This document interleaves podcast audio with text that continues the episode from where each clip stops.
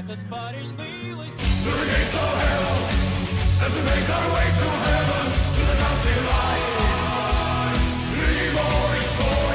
Welcome to God is Open. I'm your host, Christopher Fisher. Today on God is Open, we're going to be covering a few of these verses from this random website called Open Theism Heresy. Oh, they're going to prove open theism is a heresy. Oh, wow.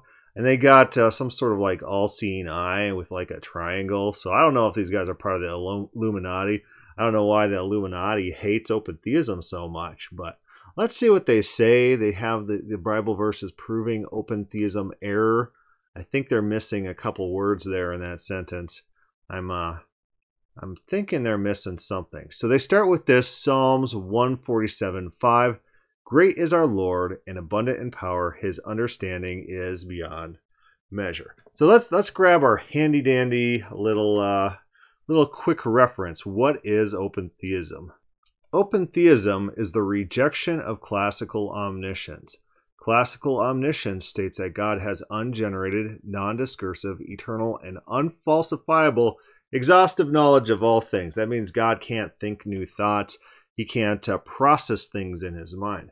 Remember the verse we just read talks about God's understanding. Understanding is an attribute where you take outside information and you fit it together in a way that becomes useful. That's what understanding is.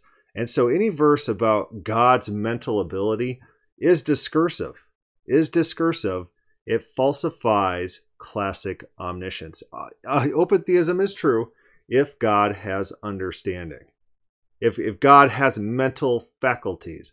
If God's mind works and functions, open theism is true. It's it's not that hard. So this is one of those things where these people who hate open theism, they think that just quoting their verse means their theology is true and open theism is false.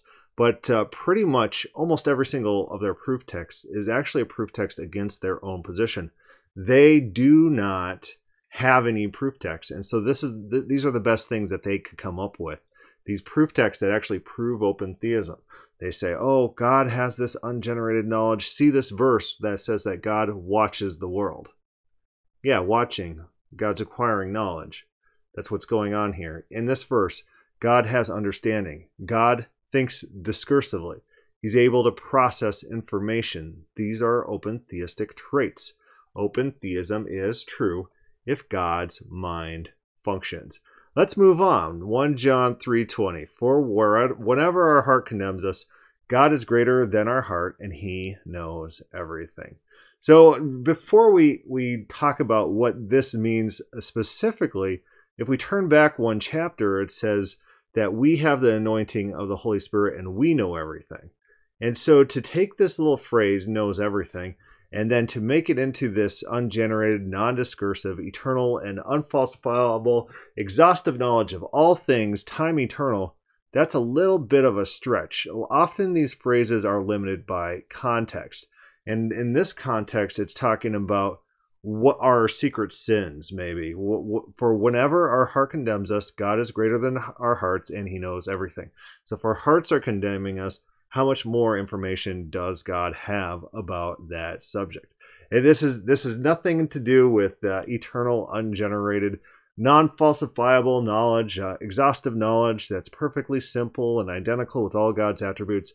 That's just reading way too much into the text, especially because a chapter before the same phrase is used for human beings. It, it's a huge stretch. And open theists, they don't say that God doesn't know everything open theists, by and large, almost every one of them says that God knows everything, either in a literal sense or a general sense or in a dynamic omniscient sense. Uh, no open theist is going to deny this. So this is not a proof text to prove open theism is false if open theists readily accept it. It was pretty funny in my debate with Truthspeller. He he he wanted to claim that the words have specific meanings, and if they're used in the Bible, then his meaning prevails, and then no open theist can say that. No open theist could say that God can make promises because God doesn't know the future. He doesn't know if those promises are going to come true. Well, I make promises all the time, and Truthspeller does as well. What he's doing is he's taking this absolutely insane definition, imposing it on this word, uh, a definition he doesn't use in his own personal life, and then just trying to claim victory by hijacking words. This this is a cult mentality. It's a cult mindset. Same thing here. So if you see the phrase that God knows everything, and then you want to make it your super specific, uh, non-intuitive definition of God's omniscience, the text just doesn't bear that out. Especially in light of all the phrases that we use to show Calvinists that their reading comprehension skills uh, stops stops when they reach texts about God. Then their their reading comprehension skills goes out the window, and then they're militantly assured that all these phrases normally used elsewhere that they read in a normal sense now they have super secret meaning since they're being applied to God. Bad reading comprehension skills. It tells you they're desperate for proof texts. Isaiah 40, 28. Have you not known? Have you not heard? The Lord is the everlasting God. Yeah, God's everlasting. And the creator of the ends of the earth. Yep, creation is an act in time. God has sequence. He does not faint or grow weary. Elsewhere in the Bible, God does get weary. He gets weary with repenting. There's there's mental stress. And so this is probably more likely being used as a generality. That God's not going to get tired out from like fighting. He fights all day and then he needs to sit down. He's a little exhausted probably not talking about his uh he is not talking about his mental weariness probably his physical weariness in the context of proclaiming god's power to the nations. His understanding is unsearchable. Huh. His understanding. That sounds like discursive reasoning. Discursive thought. His discursive thought is unsearchable. Open theism is true this is a list of uh, verses trying to prove open theism's wrong. And uh, most of these verses, they prove open theism is true. These people don't read their own proof texts, they don't know them.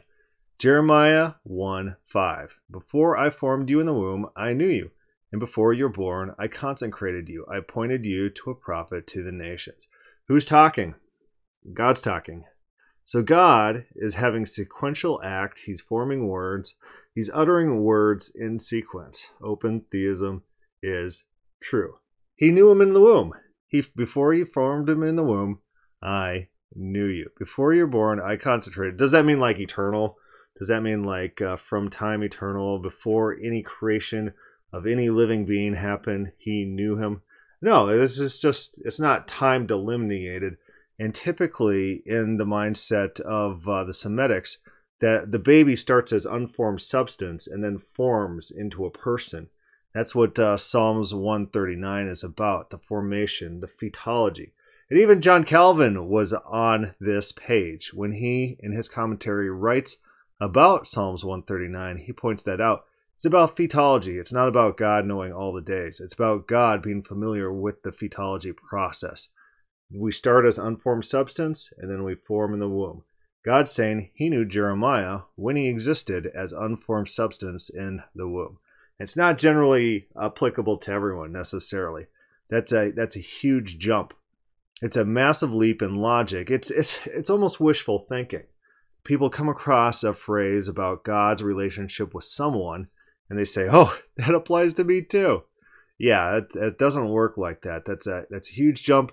You need to show your logic, show your steps can't jump from a specific individual to a generalization. Jeremiah 23 24 Can a man hide himself in the secret places so that I cannot see him? God gains knowledge through seeing. God gains knowledge from outside himself. He says, Declares the Lord, Do I not fill heaven and earth? declares the Lord. This is sequence. This is God acting in time. This is God gaining information another open theist verse in a list of verses proving open theism is wrong. Yeah, this is not a very good list. Whoever made this didn't think about what they're writing while they wrote it. People they don't they don't know their own theology. They don't believe their own theology, and uh, they they build a caricature of what open theism is, and then they just throw out random proof texts against the wall to try to see one that sticks.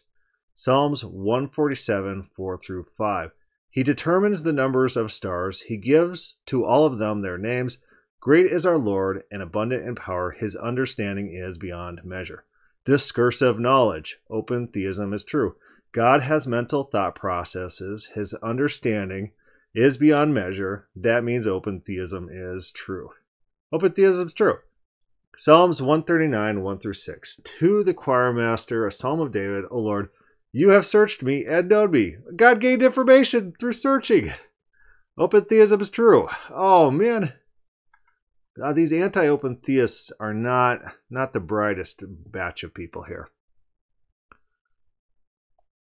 You know when I sit down and when I rise up, oh wow, God sequentially understands things that are going on in the world. God, God is familiar, gains information. He watches them and do these things. You discern my thoughts from afar. Oh, God is acquiring knowledge from a faraway place. God is acquiring knowledge. Open theism is true. You search out my path and my lying down and are acquainted with all my ways. God becomes acquainted with David's ways. Through searching, you search out my path. You search out, you're, you're looking ahead. You're, you're, you're gaining information from outside yourself. Open theism is true. Even before a word is on my tongue, behold, O Lord, you know it altogether. You hem me in and behind and before me, and lay your hand upon me. Now, Will Duffy always gives a pretty interesting take on this. He says, Well, well, our, our thoughts they form in our head and then they go to our tongue, and then God intercepts them as they form in our head before they come out of our mouth. I don't think that's what's going on here. I don't. You look at Psalms 139, it's very personal in nature. God searches King David. He's very familiar with him. He's he's going around with him. He knows where he's going. He knows where he's sleeping. He, he he's he's putting a hedge around him, a hem of protection. I don't think King David is talking about God intercepting the brainwaves as they process before they get to his mouth. I don't think that's what's happening here. I think what's instead happening is he's saying that you know me so well, you know the things I'm going to say before I say them. Just just like normally, normally if you have like a wife you know really well or you know your kids really well, you know what they're going to say before they say them. You're very familiar with that person. You understand them well enough to predict their thoughts, their their statements. They're predictable because of your familiarity. It seems that this is what's going on here. God has personal relationships a relationship that with a creature, God has relationships to the world. This is denied in classical theism. Open theism is universally taught throughout the Bible, even in this verse. These passages, this uh, an open theist didn't pick all these passages. Someone who's trying to counter open theism has picked these passages. These are what they think prove it. And their verses all prove open theism. Their verses all contradict their theology. Open theism is true. Romans 11 33 through 36. Oh, the depth of the riches and the wisdom and knowledge of God. So, wisdom is uh, applying knowledge to the real world. God applies knowledge. That's discursive. Open theism's true. How unsearchable are his judgments and how inscrutable his ways. All right, so we we don't have direct access necessarily. He's he's above us in a realm of uh, superior position. I'm not sure if that was meant to mean anything to this. Who included this? For who has known the mind of the Lord? Who has been his counselor? A lot of people have been his counselor. There's Moses, for example. There's uh, in uh, 1 Kings 22, there was the angel who suggested a way to trick the king into battle. So he has had counselors. But is that what Romans 11 33 through 36 is talking about? No, it's talking about very broadly, generally speaking. God doesn't rely on other people necessarily for advice, although sometimes he does. At, at he he asks for it. He asks for input into his actions sometimes, but he doesn't like uh, keep a old wise counselor to just guide all his acts that he solely relies upon. God is powerful. God is unrivaled. That's pretty funny. I was reading in David Clines' uh, commentary in Job, and remember, Job is unrivaled too. There's none like him on earth. That doesn't mean that uh, categorically Job is above everyone else on earth. That means that no one's on the same level. Like uh, Michael Jordan, I don't know anything about basketball. Uh, he's on another level. No one compares to him in basketball. I don't know if they do or not. This is just an example. I know nothing about basketball. But in the same way, no one's like Job on earth. And no one is like God in might. No one can compare to God. This comparative language is used throughout the Bible. No one can compare to, was it Jerusalem? Jerusalem? No one compares to Jerusalem. No one compares to the king of Tyre. These, this, this type of language is used, and it's used often, and it's not on this, uh, in this Greek mindset where it must be a different type altogether, that God's knowledge is unlike ours. It's not like God has just more knowledge of everything, but it quanti- quantitatively, quali- qualitatively, it's different. Remember back to uh, one of our first podcasts, we covered a guy who who said explicitly that that it's not that God has more knowledge quantitatively, but there's a quality difference that it's unlike ours. God's knowledge is unlike ours. But anyways, I'm not exactly sure why this stuff means that uh, open theism is false. Uh, they're just desperate for verses. That this this is just absolute evidence that open theism is taught universally in the Bible when their proof text falls apart. They got to pick their proof text. Their proof text give us nothing.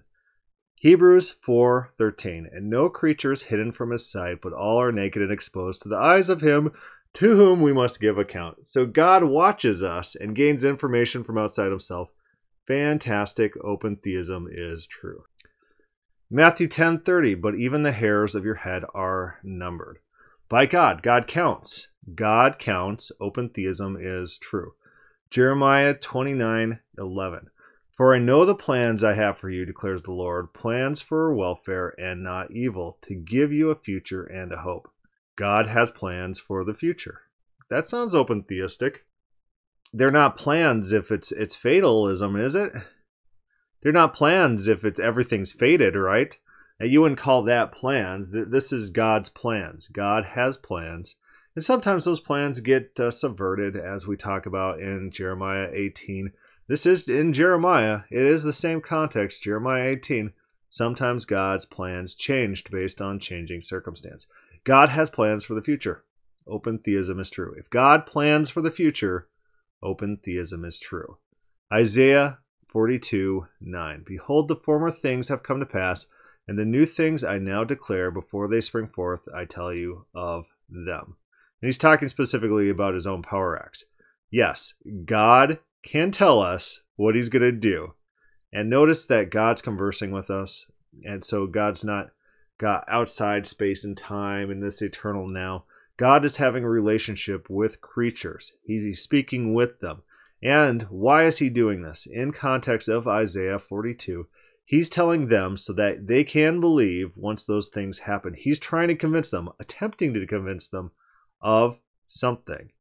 God is attempting, and God often fails uh, reaching human beings when he tries to. God is attempting to teach people something about himself, that he's powerful.